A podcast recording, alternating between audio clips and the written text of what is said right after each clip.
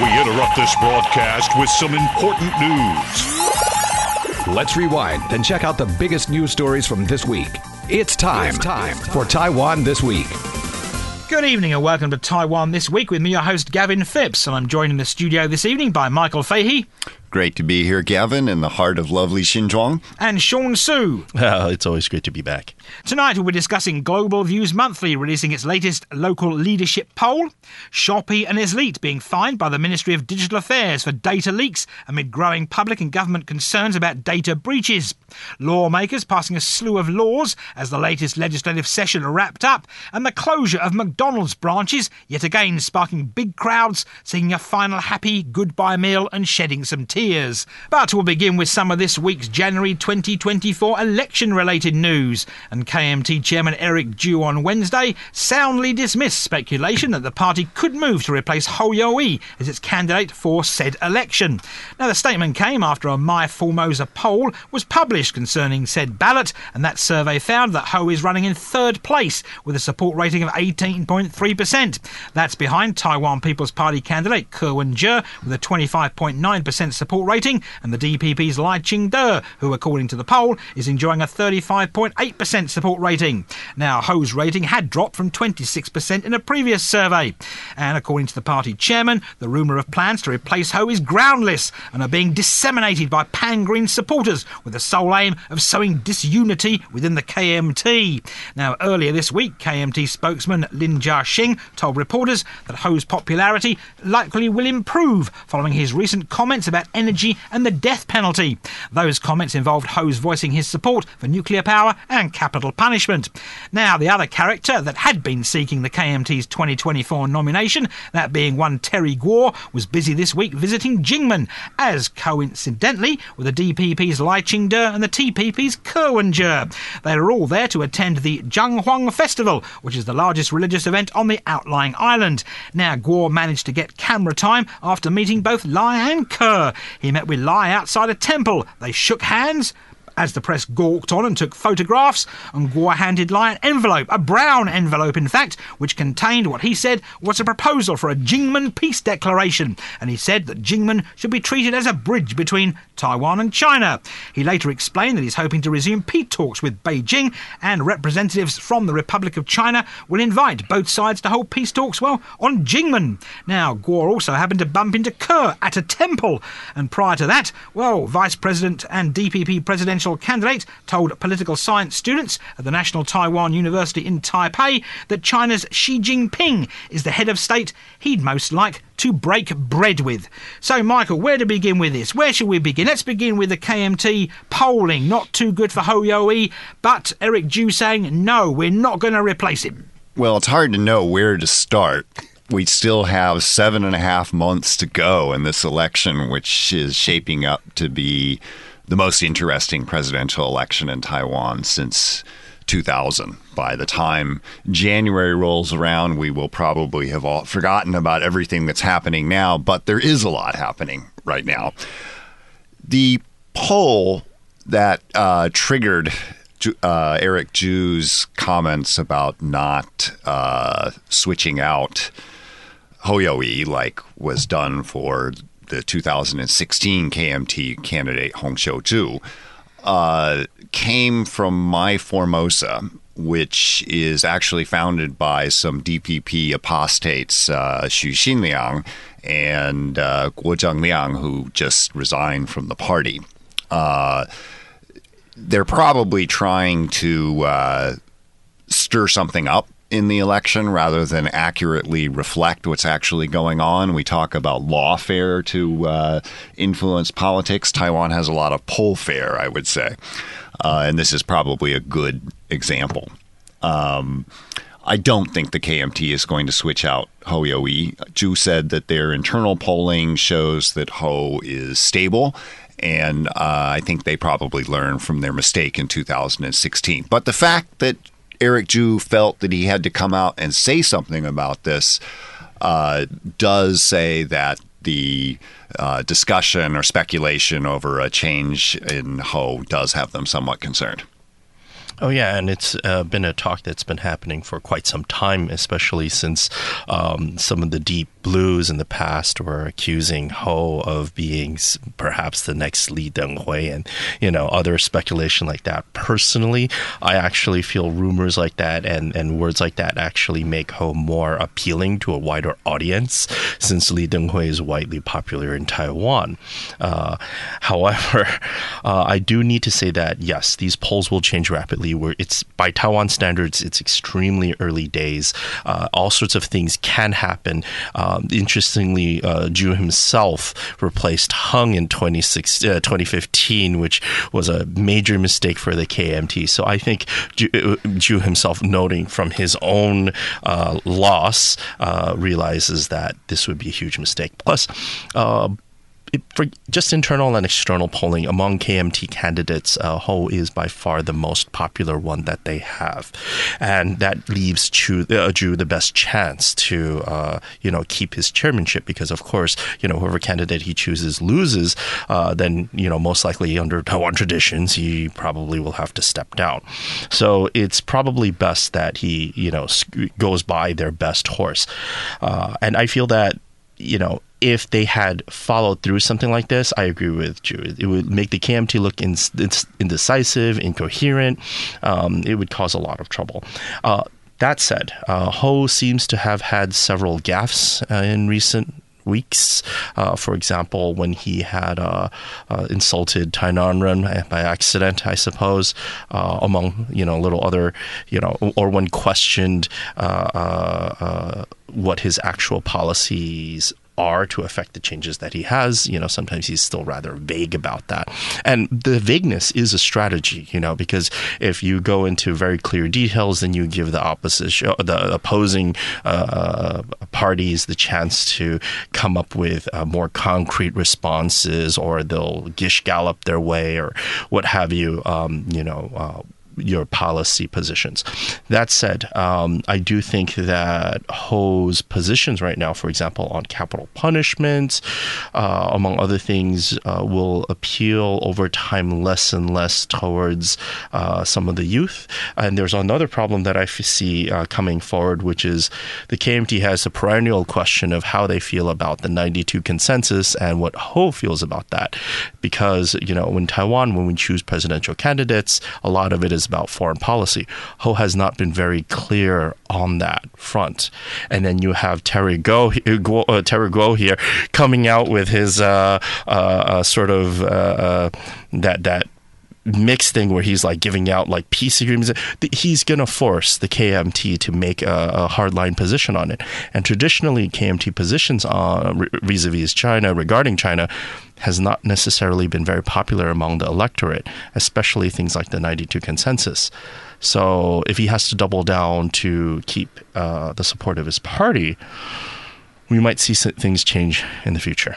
So, Michael, I mean, Terry Guo popping up on Jinmen and bumping into both Ko Wen-je and Lai Ching-te. Well, Gavin, I think that Terry Guo enjoys the spotlight and the attention. Uh, he popped up in the U.S. Uh, after Trump got elected, looking for attention, and got a lot of it. Uh, and he's uh, not quite ready to give up the stage. Uh, I think the best person to read on uh, what Terry Guo's actual strategy is is an Australian Taiwanese political scientist named Wen-Ti Sung, uh, or Sung Wen-Ti, uh, who's who who makes some pretty sophisticated arguments that uh, Guo is actually just trying to maneuver for more political influence in the future. The trip to Jinmen did produce some pretty iconic photos of uh, Guo and Ko holding hands, but I think even more remarkably uh, was the picture of them sitting together at night looking at together looking at the Xiamen skyline from Jinmen. Uh, yeah, I felt it was a really romantic. You know, uh, it's. I wonder how far that relationship will go next. It, feels like, um, but also him handing an envelope, standing really close to Lai Ching-te, like uh, also in Jinmen, very very close, and then handing him a letter with hands shaking very close uh, in a, in a crowd. That kind of optics is really going to again force the KMT's hand because uh, you know Terry Guo again really loves that spotlight. He's no different from I think Musk, always willing to say something, even controversial, just to to get on the uh, uh, get on the news headlines, and uh, especially with uh, Wen-je recently, who has taken some flack talking about that bridge from Jinmen to China, which, uh, oh boy, uh, that kind of explanation of like, oh well, we can we can blow it up if, if China wants to invade through that bridge. Uh, you know, it's just uh, Terry doesn't think, hey, you know, maybe I shouldn't be so close to that. That's going to look bad. No, I'm just going to hold hands with that man. Uh, I, I I feel like Terry really believes no negative publicity is actually negative. And Michael, do you think do you think maybe these parties could, in the very near future, get a bit irked with Mr. Terry Guo popping up at their events, and maybe possibly trying to embarrass their candidates? I think it was actually probably positive publicity for both of the candidates who were there. Ko Wen-je also loves any possible publicity, and his poll numbers have been rising, so he certainly uh, enjoys the attention. I don't think he's bothered by it at all. Lai Ching-te has been a bit more low profile. Uh, so it wasn't necessarily a bad thing to uh, look like he's open to suggestions from one of Taiwan's leading business leaders. Uh, so for now, I think they're okay with it. If he continues popping up, things might change. But Gavin, I think the thing that was actually in some ways more interesting was who wasn't there, which was Hou he was busy it turns out, according to the temple chairman, they were visiting the 342 year old uh, Chung City God Temple in Jinmen. Apparently, the uh, chairman of the temple committee didn't invite Ho. Uh, it's also notable to to point out that uh, Terry Guo used to be a K, part of the KMT. Uh, he's since not been part of it, but he's also voiced his previous displeasure. So it's another way for him to build leverage uh, for concessions from the KMT in the future. Now, man, do you think he's looking for a political job? Uh, oh, he does not need to look for a political job. He has enough money to start doling out those jobs. So potentially, we may see all sorts of funny shenanigans or interesting shenanigans from Terry Guo. And I wonder, does he, you know, does he crash these parties? Will he crash a party and embarrass these people necessarily? Uh, I think he might say one thing, but looking at his past history, like uh, for instance, the whole COVID situation, him saying that the government wasn't doing enough, in the end, he accepted working with the Tsai administration in order to try to negotiate for these vaccines. So, in the end, he kind of is a push and shove and sort of pull kind of guy. I think it's pretty unlikely that Terry is going to agree to be vice president or premier. The only job that would really suit uh, his aspirations, I think, is president. So he's going to just be happy to stay on stage as long as possible, I think. Or possibly be a thorn in somebody's side. Anyway, moving on now, and Global Views Monthly released its latest local leadership poll this week, and poor young Taipei Mayor Jiang Wen-an didn't fare so well, as he came bottom of the list with a popularity rating of 46.3%. Keelung Mayor Xie Guoliang placed second from bottom with a popularity rating of 47.1%, while Hsinchu City Mayor Anne Gao was third from bottom after getting a popularity rating of 49.3%. At the other end of the list, Jiayi County Commissioner Wang Zhengliang topped the charts, enjoying a popularity rating of 81%, and he was also the only local leader with a disapproval rating of less than 10%. Funnily enough, Jiayi City Mayor Huang Minhui placed second with a rating of 77.8%, while Lienchiang County Magistrate Wang Zhongming was third with a popularity rating of 76%. So, Michael, obviously, something must be happening in Jai. Is there something in the water that makes these county and city magistrates and heads of counties and cities so good? What I think you're seeing in these approval ratings is that uh, the voters and residents of the most urbanized and educated areas in Taiwan, like Taipei and Hsinchu, are highly critical of their leaders. In contrast, more rural areas like Jiayi and Taidong uh, tend to uh, have higher approval ratings for their county commissioners and mayors and so on. That said, uh, it's true that there's been quite a bit of uh, new infrastructure development in Chiayi over recent years, and things are definitely seem to be generally improving uh, down there. So. Uh, I don't think it's totally surprising, but I think it has a lot to do with the different kinds of relationships that people have between uh, with their governments in places like Chiayi as compared to places like Taipei. Oh yeah, indeed. Uh, people in more rural uh, counties and districts definitely have a lot more of a relationship. Uh, Hualien is particularly uh, famous or infamous because um, people have been known to personally asked for favors directly and then actually seen them effectualized, uh, which is not something you can easily do in, say, Taipei, uh, because the population and the density is just that dramatically different. And, and you'll notice that in Chiayi, the mayor of Chiayi City is KMT, and the commissioner or the magistrate of Chiayi County is is DPP they're both incredibly popular at the top of the list. So it doesn't seem to really matter which party the politician is from. But what's happening in Taipei then, Michael? What's happening to poor young Jiang Wen An? I think Taipei residents have extremely high standards and expectations, and so far, Jiang Wen uh, has not done a tremendous amount, and they're quickly disappointed unless they see some kind of uh, really big plan moving, coming together quickly, which is probably unrealistic. It is unrealistic, but Taipei residents demand immediate change, which I find most uh, interesting is similar polls for uh, uh, around his time. Uh, Jiang actually, even though I feel he's like the biggest loser out of this poll, uh, actually managed to do a bit better than Ko did when Ko took over. So Ko was like the fresh blood, right? The independent when he came in. Uh, after all, Taipei has practically always been run, mo- for the most part, other than Chen Shui-bian, has been most mostly run by the KMT. But then, you know, uh, he promised lots of change, and then people didn't see it immediately overnight, and they complain. And that's that's something we do in Taipei, which is we will complain a lot immediately if we don't see something change right now that's different from what the previous mayor has done.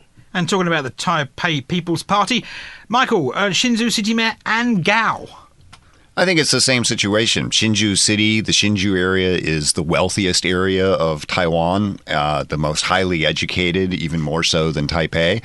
And people there have extremely high expectations again. Uh, I, am not sure that she's done a tremendously bad job, uh, but uh, I think people are expecting immediate uh, results. It's quite interesting you know, from the Taipei as a Taipei resident's perspective, that Ko Wen-je is doing so well all across Taiwan because uh, for Taipei residents, I think most of us had a lot of expectations. Ko seemed like a breath of fresh air when he was first elected mayor.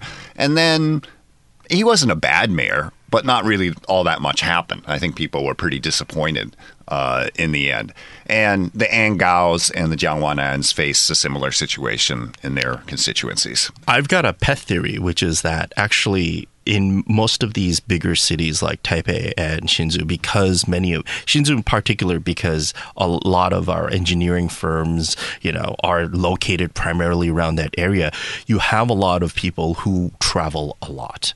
So they do get to see cities, um, how they're run in other countries very often. Absolutely. Yeah, and that especially you know with TSMC expanding in Arizona and so forth. So a lot of these engineers are already flying through back and forth, and then when they see something better in another city, you know they will then have a higher complaint. Whereas chances are, if you're from let's say Hualien, your opportunity, uh, uh, you know, fiscally or what have you, economically speaking, of traveling abroad doesn't happen nearly as much. So you will have le- somewhat less to criticize. Also, the weather weather in Hualien's way better, you know. Um, so I feel like uh, these are also factors: the education, uh, the ability to travel more and to see more. Then you'll have much higher standards once you return home. And Sean, what about Keelung? Keelung is uh, something rather complicated because I personally do not fully understand how Keelung residents think, but I do think that the development in Keelung has been positive to me at least because when I travel to Keelung, right, um, you know they they've recently built new underground parking uh, relatively recently, so it's much easier to park. Uh, traffic in Keelung has always been terrible, but it seems like a lot of the residents are focused more on the traffic still being bad as if it was a new thing, uh, versus, let's say, the new development like the malls and what have you, which has actually built much more parking, which now I can actually park my car there and actually walk around the city more, is, I think, a drastic positive change. So I'm not entirely sure uh, why there's a negativity there about that. Perhaps I feel like uh, my speculation is that perhaps uh, Keelung's development may not have necessarily followed along some of the other cities, and perhaps that is why there's a lot of complaints from the local residents. There's a really interesting book on Keelung by a American scholar named Evan Dawley called um, uh, "Becoming Taiwanese," and in that book, he makes an argument that Keelung was actually one of the first cities that modernized in Taiwan because of the port, which the Japanese thought was very important and it played a very prominent role historically in Taiwan. And but for the last forty or fifty years, it's kind of been a backwater. So I think that there may be some local factors at play in Keelung. You have a strong local identity, a sense of former importance as a port city. Uh, and uh, perhaps dissatisfaction with the status of Keelung today. And we'll take a short break now here on ICRT's Taiwan this weekend. We'll be back after these rather important commercials.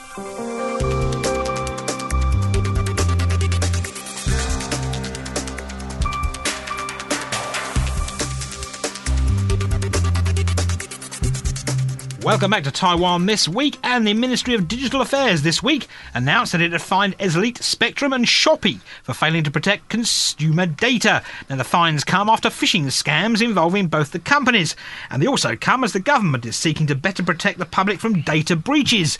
Now, there have been several rather high profile breaches over the past year, one of which involved the National Health Insurance Administration, and the other, which was a rather larger one, involving the household registration system, which saw the leak of 23 million million pieces of data.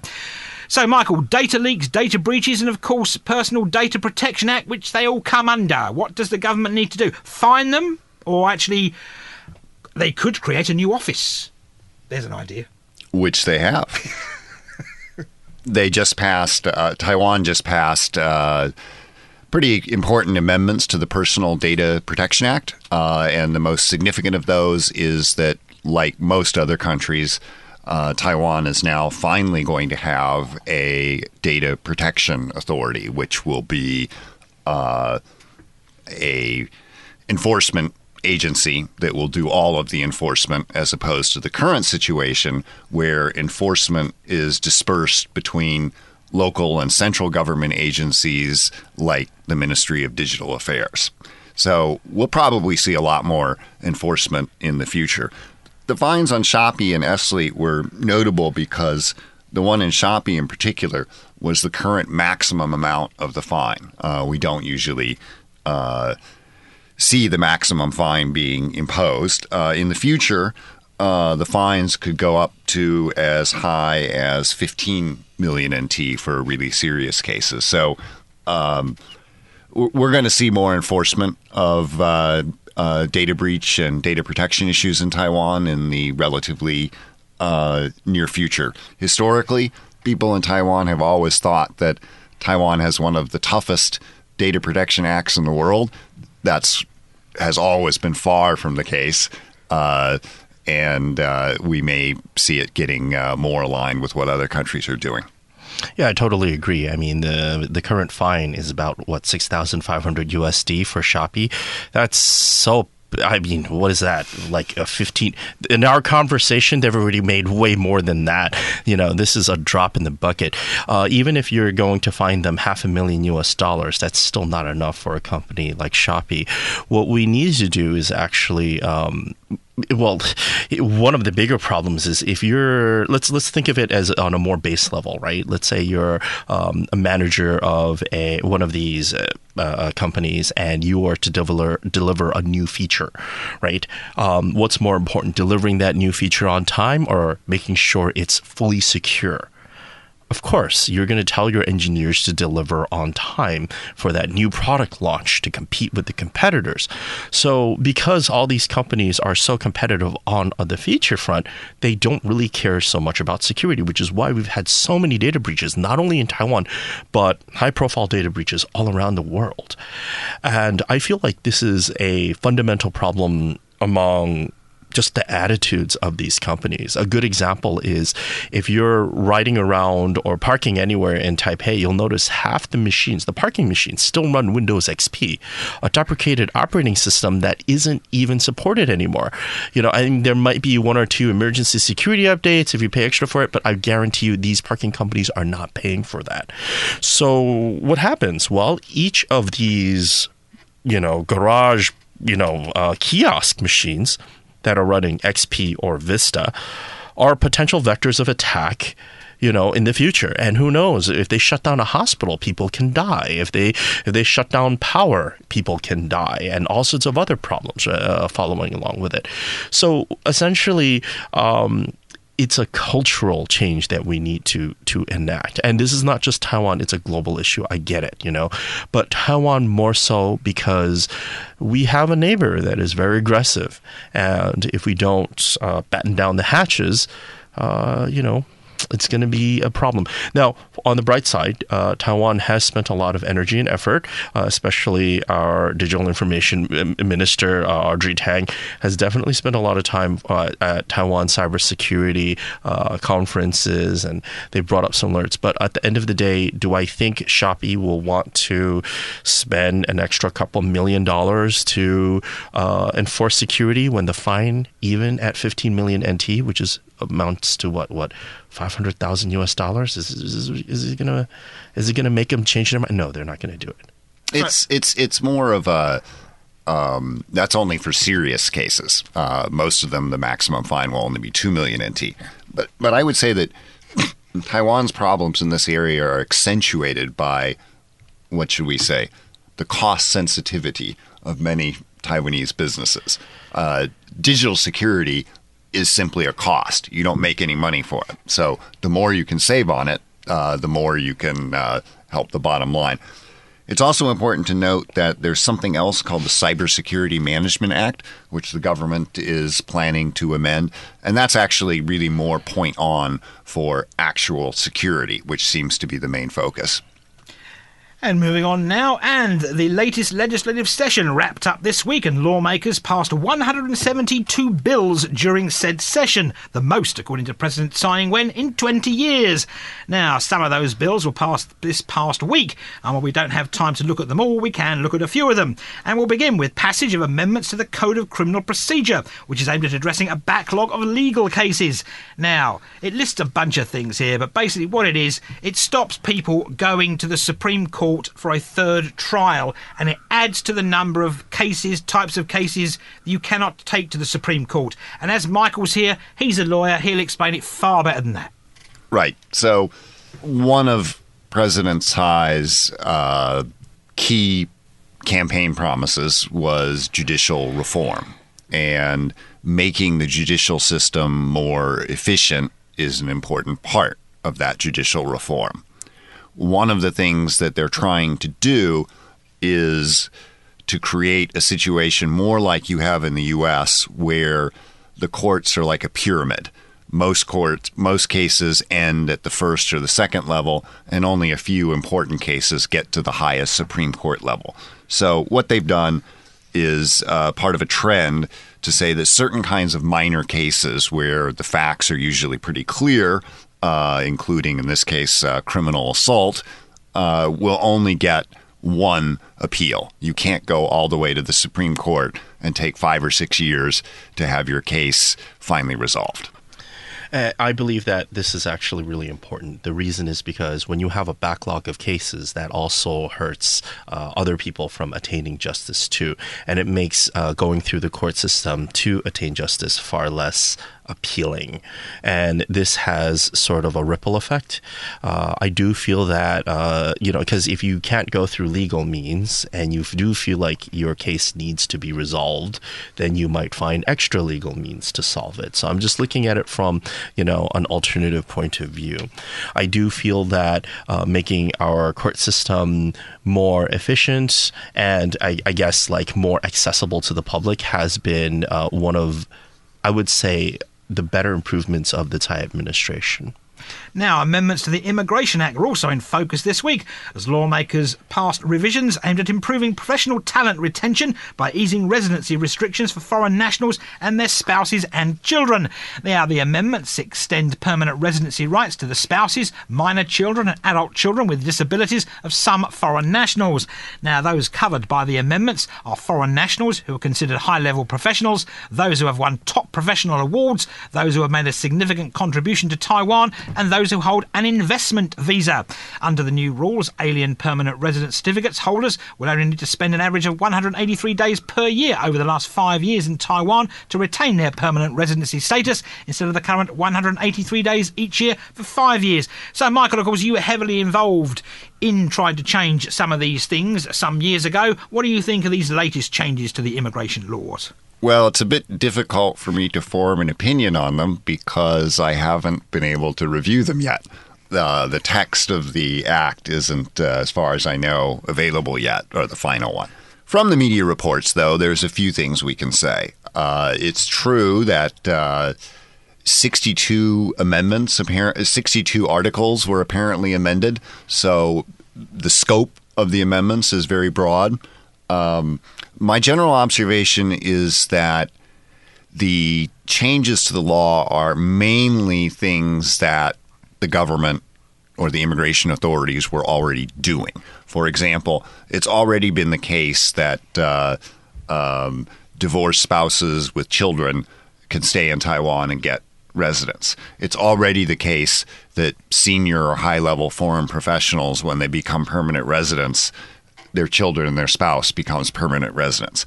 These measures, which have already been in effect, have just been put into the law. In addition, there's a whole bunch of more severe fines and sanctions for things like overstaying or working illegally in Taiwan.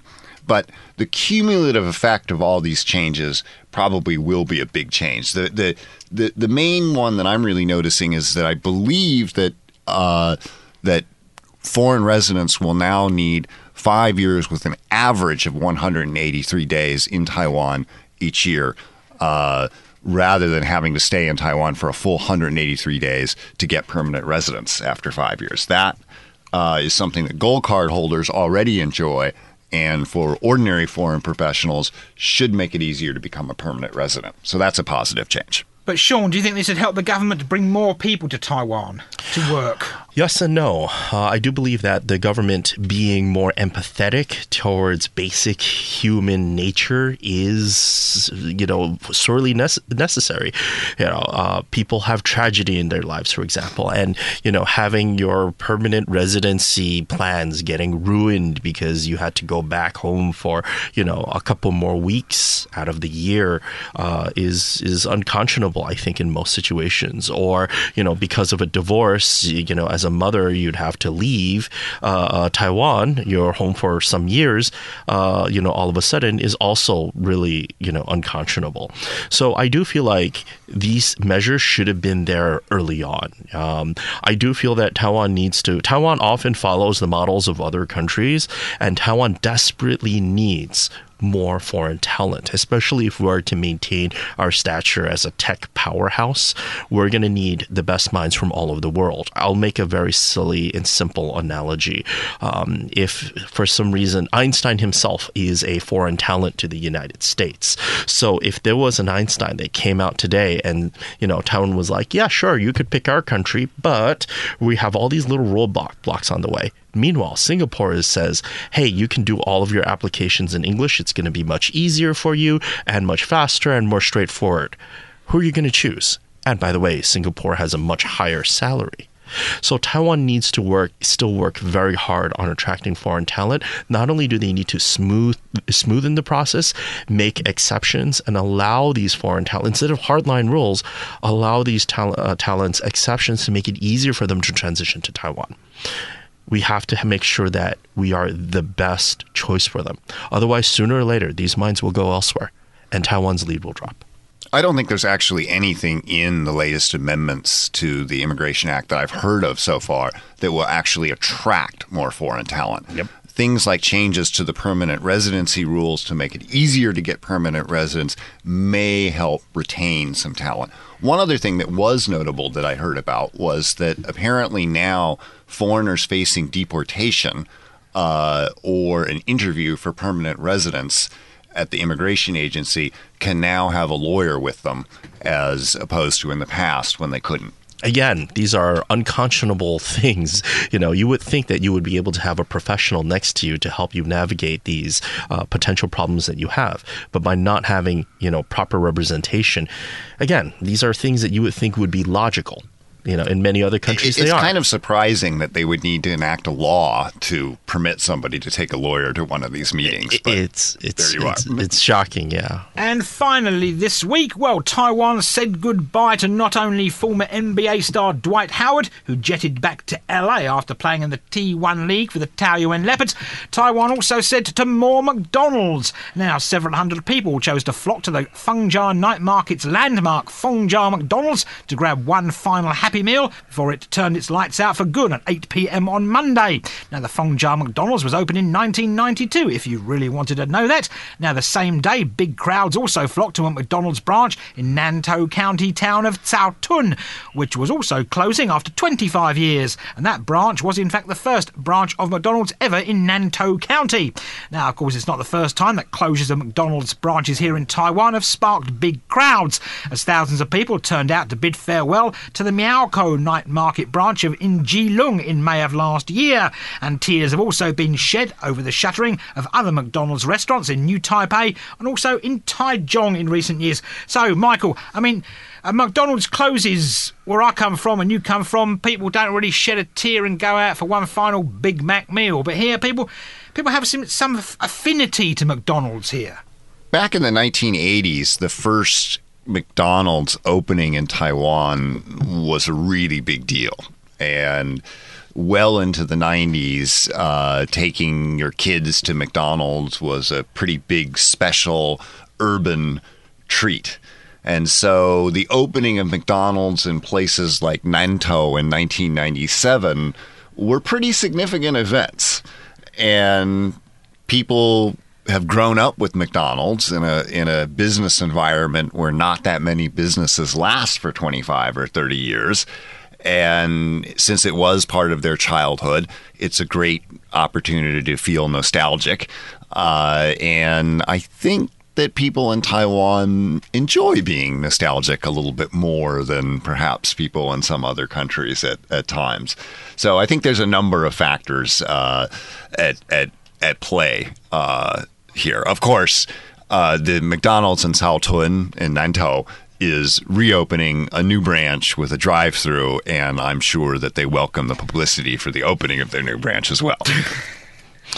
I do feel that a lot of people in Taiwan love to spend hours at cafes, especially places like McDonald's, which has their own little like cafe setting. So there's definitely going to be a lot of memories, especially among um, you know people of all ages, because Taiwan has this culture where you just you know sit at a restaurant for so long. I've noticed. Sean, you're absolutely right. And that was what was so significant about McDonald's back in the late 80s and early 90s. McDonald's was the only place with air conditioning and a relatively clean bathroom that you could go that they wouldn't drive you out after a half hour, an hour. You could spend all day there. That it was it was revolutionary in Taiwan and uh, part of its original appeal. So, saying that, I don't think it is necessarily the meals at McDonald's necessarily when you have all these great restaurants in Taiwan to choose from. But yeah, being able to just sit there the entire day to hang out with friends, you're going to have some nostalgia about that. So, I totally get why there might be a tear shed here and there for that. And Michael, do you think they're still as popular as they were in the past at McDonald's? It's very different now. Uh, it used to be that you would you would see parents taking their children to McDonald's and the parents or the grandchildren wouldn't eat anything and the kids would have something. Uh, but now generations of people who are 30 and even 30s and even in their 40s grew up eating McDonald's and so they eat McDonald's as well and their kids do so it's become much less special than it once was and just part of the ordinary fabric of everyday Taiwanese life. I don't think that many Taiwanese people even see McDonald's as a foreign brand anymore. And that's where we'll leave it here this week on Taiwan This Week. And I've been joined in the studio today by Michael Fahey. It was great being here, Gavin, and making another visit to lovely Xinzhuang. And Sean Su. Uh, it's always fun to be back. And thanks for tuning in to this week's edition of Taiwan This Week here on ICRT with me, Gavin Phipps. And don't forget to check out Taiwan This Week podcast on your favourite podcast app where you can get access to all our previous shows. Tune in again next Friday evening at 9 for another informative look at the top stories of the week with Taiwan This Week. And don't forget to also check out our podcast on our website, icrt.com.tw. Now keep it here for more music and news only on ICRT FM 100.